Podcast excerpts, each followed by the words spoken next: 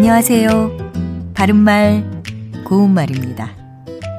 공문서나 알리는 글 등에서 있다란 말을 명사 형태로 만들어 사용하는 경우에 오류를 종종 찾아볼 수가 있습니다. 이 경우에 it 다음에 슴 또는 씀을 쓸 때가 있는데요. 이것은 모두 잘못된 겁니다.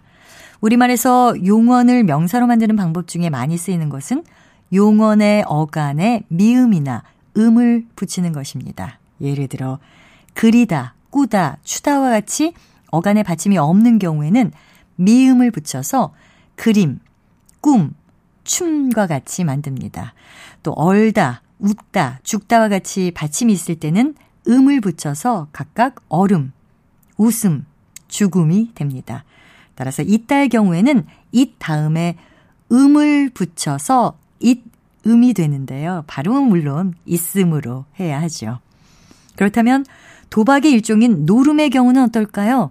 맞춤법에는 음과 결합해서 명사가 된 것이라 해도 어간의 뜻에서 멀어진 것은 원형을 밝혀 적지 않고 소리나는 대로 적는다는 규정이 있습니다.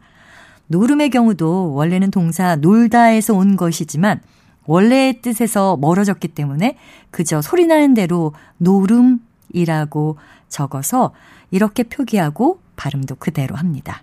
바른말 고운말 아나운서 변희영이었습니다.